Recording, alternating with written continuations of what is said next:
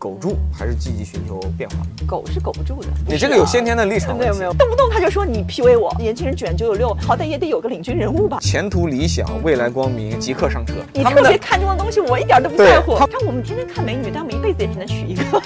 可能这个行业要爆发是两年以后。两年这么乐观，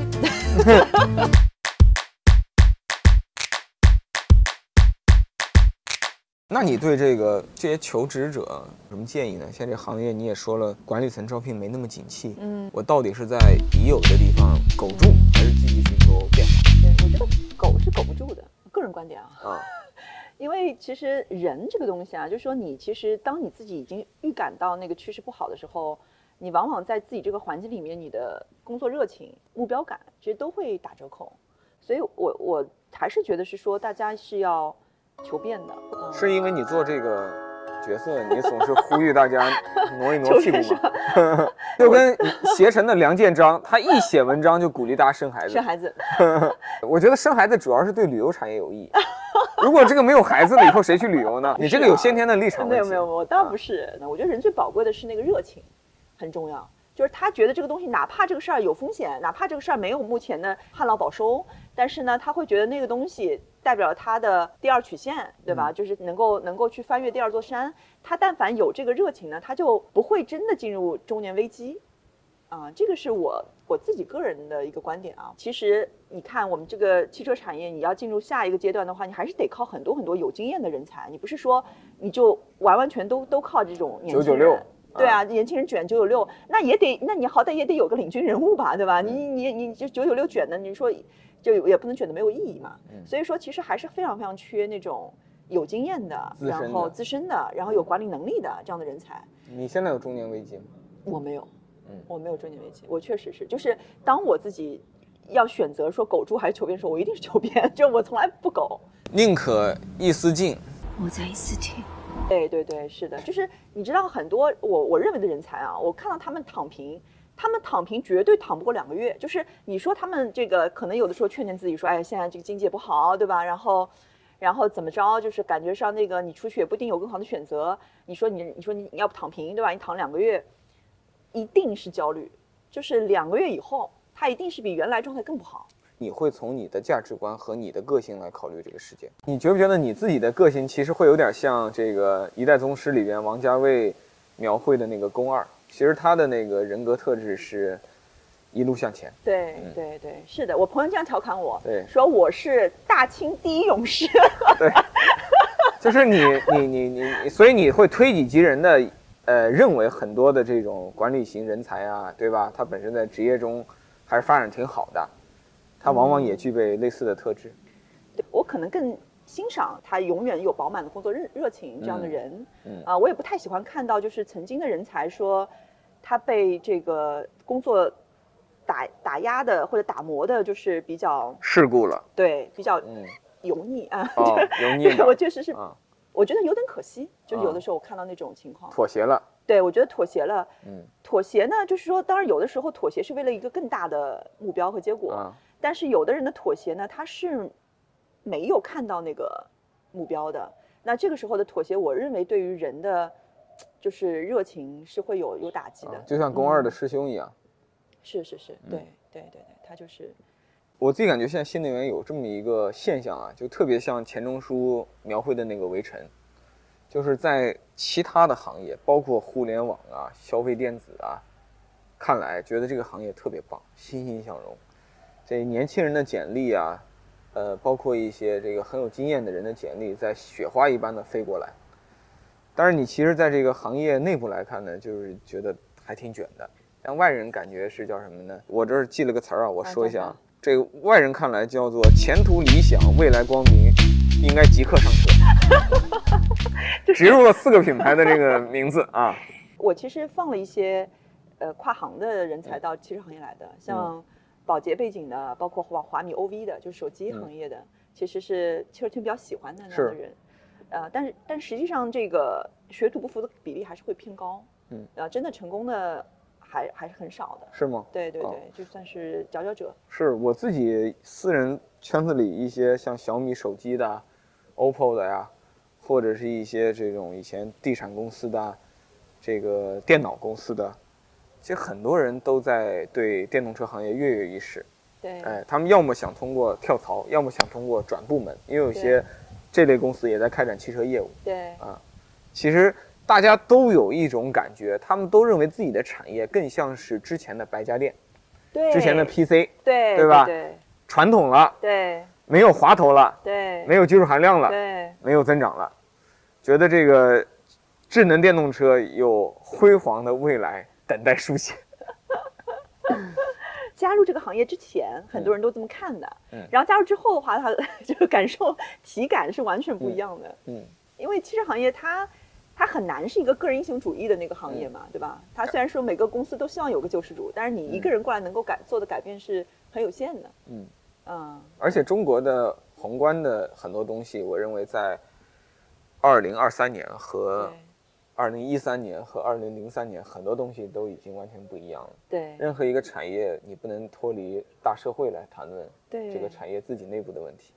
是的，是的，是的。所以说，其实我能够看到的是说，这个就是当跨界的人嘛，他要进入这个行业的时候，哎，这个反而就谈到有一些其实是我们说的呃妥协，或嗯者是说这个适应吧，就是那个过程。对，嗯，就他其实是没有办法指望靠他的个人的能力和才华说去改变一个行业。嗯、对这让我突然想起最近我关注的，我一直比较喜欢的一个体育博主，就杨毅。对，哎，他那个去采访这个呃以前的一个男篮的致命球员、嗯刘玉栋，嗯，现在已对经对在对当对教练对了。对对，你发现刘玉栋呢，他就批判这个现在的年轻的男篮运动员啊，训练训练不努 力，哎，这个远远比不上以前这些老国手。对，这个我是绝对相信的。嗯，今天这些二十岁的、二十出头的年轻的职业运动员，他小时候家里已经不穷了，没错，哎，小时候要牛肉有牛肉，是要遥控赛车有遥控赛车，是，要汽车有汽车，对不对？要耐克的鞋子有耐克的鞋子。他在这样一种环境下长大，他很难说把他的工作，也就是打篮球，对视为那个某种救命啊，对。彻底改变自己人生命运的东西。是我认为这个东西某种程度上，刘玉栋那一代人和今天的新的运动员，像这个曾凡博或者是周琦这一代，已经完全无法互相共情了。对哎，俗称代沟。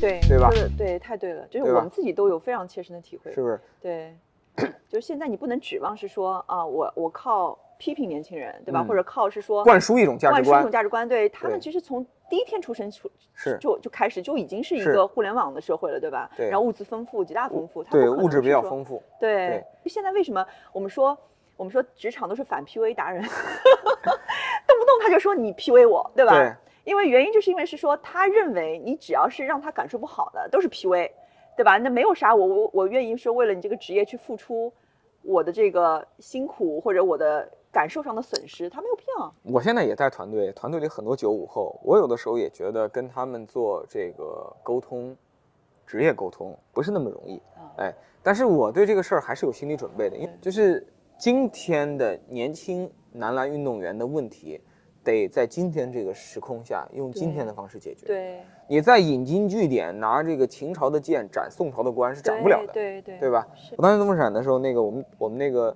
部门的那个总部长叫雅嘎塔，嗯他当年五十八岁，哎，他给我很多职业生涯好的影响。这个他有时候喜欢给我开点小灶，给我布置点单独的这个小作业，哎。然后我有一次就问，我们就聊起留学这个话题。对我当时说我有一个小遗憾，就是我没去美国呀或者德国嗯留个学什么的，哎，就成了一土鳖。嗯他就跟我说，他儿子，他是想送去美国留学的，啊被他儿子拒绝了。啊，为啥？喂，我就说为啥呀？对啊，我说这种大好的机会去美国留学，你要是有人出钱落嗯到我头上，我跑不去。对其实你看，这就是因为日本它那个经济腾飞比中国早嘛，对就是雅嘎塔老先生他年轻奋斗的时候那个状态，可能就类似于中国八零后经历的这对对个对状态。对对，是但是等到他的儿子长大那个过程呢，就有点像中国的可能零零后或者一零后，是，他在日本长大的时候要啥都有，对。他对美国没有那种渴他没望有。必要去美国，对不对对？没有那种崇拜。你站在我的角度，那就有这个渴望，对对对，我就会觉得我去美国可能能接受更好的，更好的教育，嗯，包括至少能看到不一样的世界。不一样的文化，认识不一样的人，这人生就应该有几年在另一个社会中经历经历。嗯可能我最终也在中国发展，在中国生活是，对吧？但是雅嘎塔先生的儿子当就是斩钉截铁的、彻底的拒绝了他，伤了老人的心。现在你看，中国的年轻的男篮运动员又伤了刘玉栋的心，对吧？然后大家在职场中又觉得这些年轻的后生们对伤了前辈们的心，对，其实这个这个现象在汽车行业的话，可能还更更为严重。原因就是因为汽车行业它又是一个就是你想还是这种制造业对吧为嗯基础的，所以说你看老一辈的这个 这个企业家当时这个白手起家去创立这个品牌的多不容易对吧？然后他们现在去看到这个年轻人的话，那个代沟就非常明显，是嗯，是非常普遍的。非常普遍。哎，因为现在嗯执掌着各个公司的这个最高层的，很多应该是五零后、六零后吧？，对五零五零后、六零后五为零主后。六零后就是五零后、六零后一是把传统手企业是的一把把手，手像李斌、理想这种七零末，对甚至八零初的，这已经是整个这个行业屈指可数的对年轻的掌门人了。对，嗯是是。所以我觉得这个可能今后八零后的这个一把手还是很有机会的。对，因为五零后、六零后，他们但凡是开放心态开放一点儿，他会去扶持，对吧？就是八零后的这个高管嘛，难道不是他们的儿子或者女儿吗？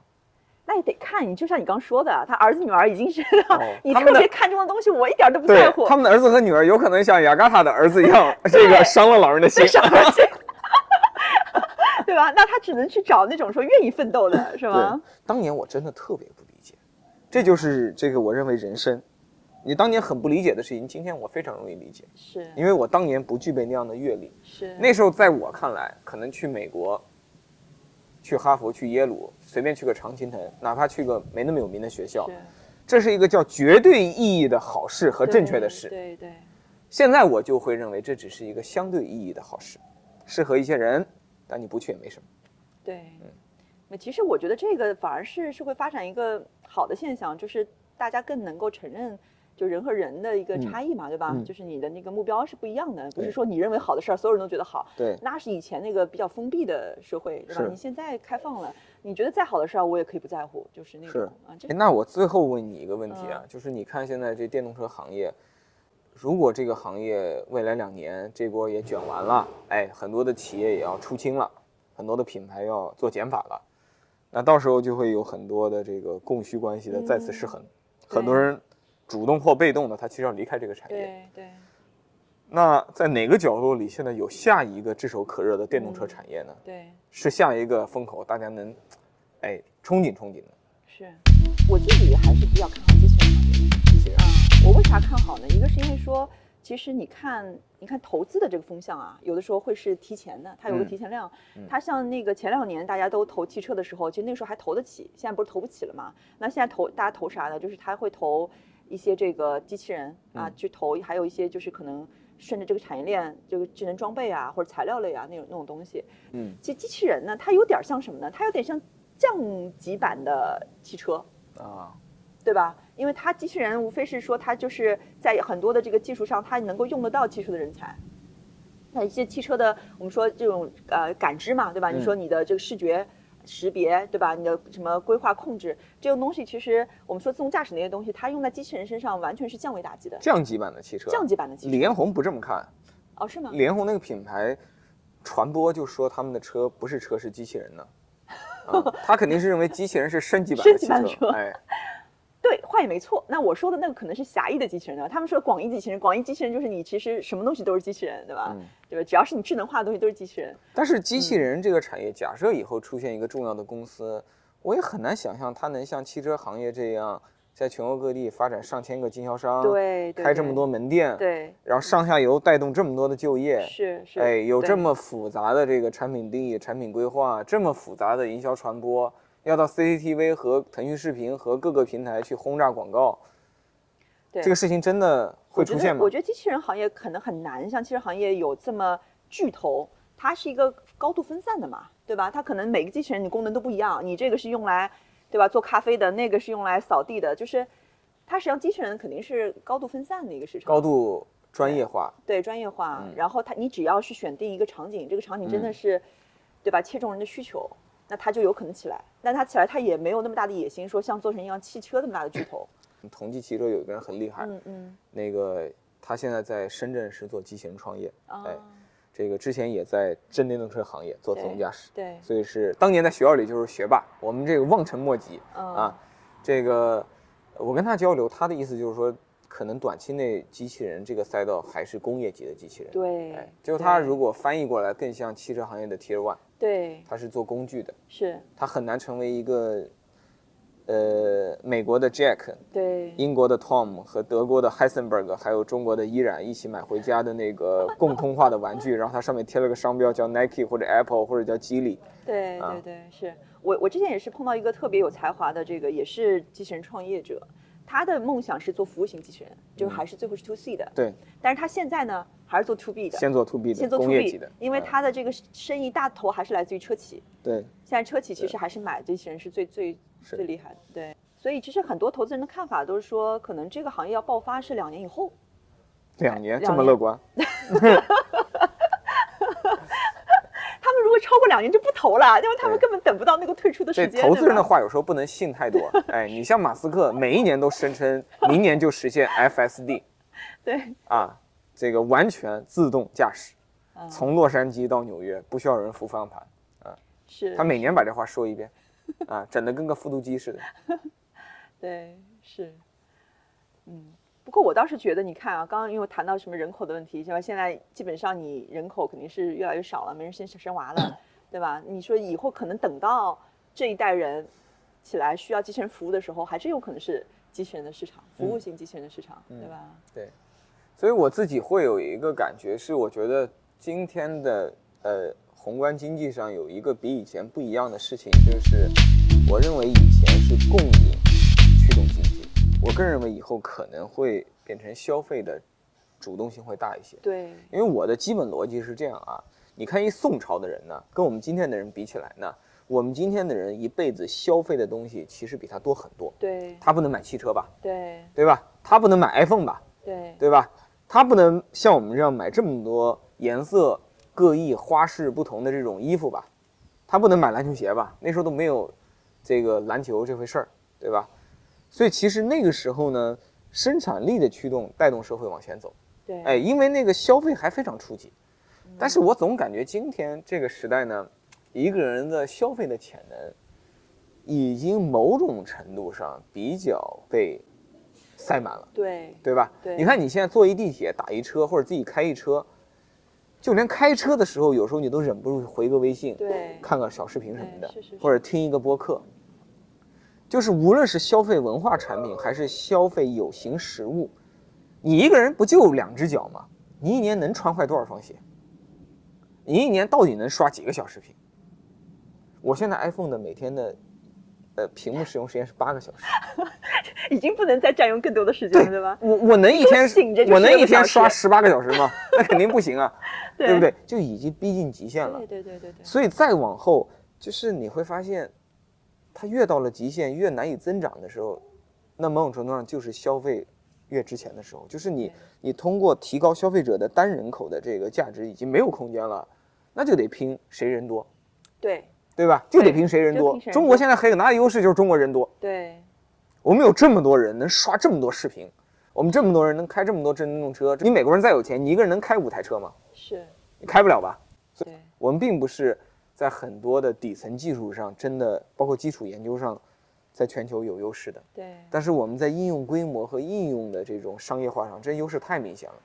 太强了。嗯你说到这个，我最我就想到我们在这个川西旅行的时候谈那个话题，我们说男人嘛，我说他们的那那些男人呢是天天在看车，嗯我说你天天在看，你能天天买车吗？为啥天天在比较这个车和那个车？嗯， 然后他们说一个说，他说我们天天看美女，但我们一辈子也只能娶一个， 就特别逗。就那个那个话题，就让我想到是说，其实可能对于就是说内容的这个这个是无限的，就创对新是无限的，就抽象型的东西，你可以反复消费。对，哎，实物型的东西呢，你就是说有限消费。。对但是由于你一天只能活二十四小时，对，即使是抽象型的内容，实际上最终你也是有限限消的费。，也是有限的。而我认为嗯嗯今天的现代人已经有点过度透支了。对某种程度上，我用手机用的太多了。对对我也在提醒我自己，虽然有点儿累教不改，哎，但是我也这个怎么说深受其害。哎，但你就说比我年轻的这个一零后、零零后，他能一天刷十五个小时微信吗？他也不行啊也，不可能。也不可能。对某种程度上已经到了瓶颈了。对对对，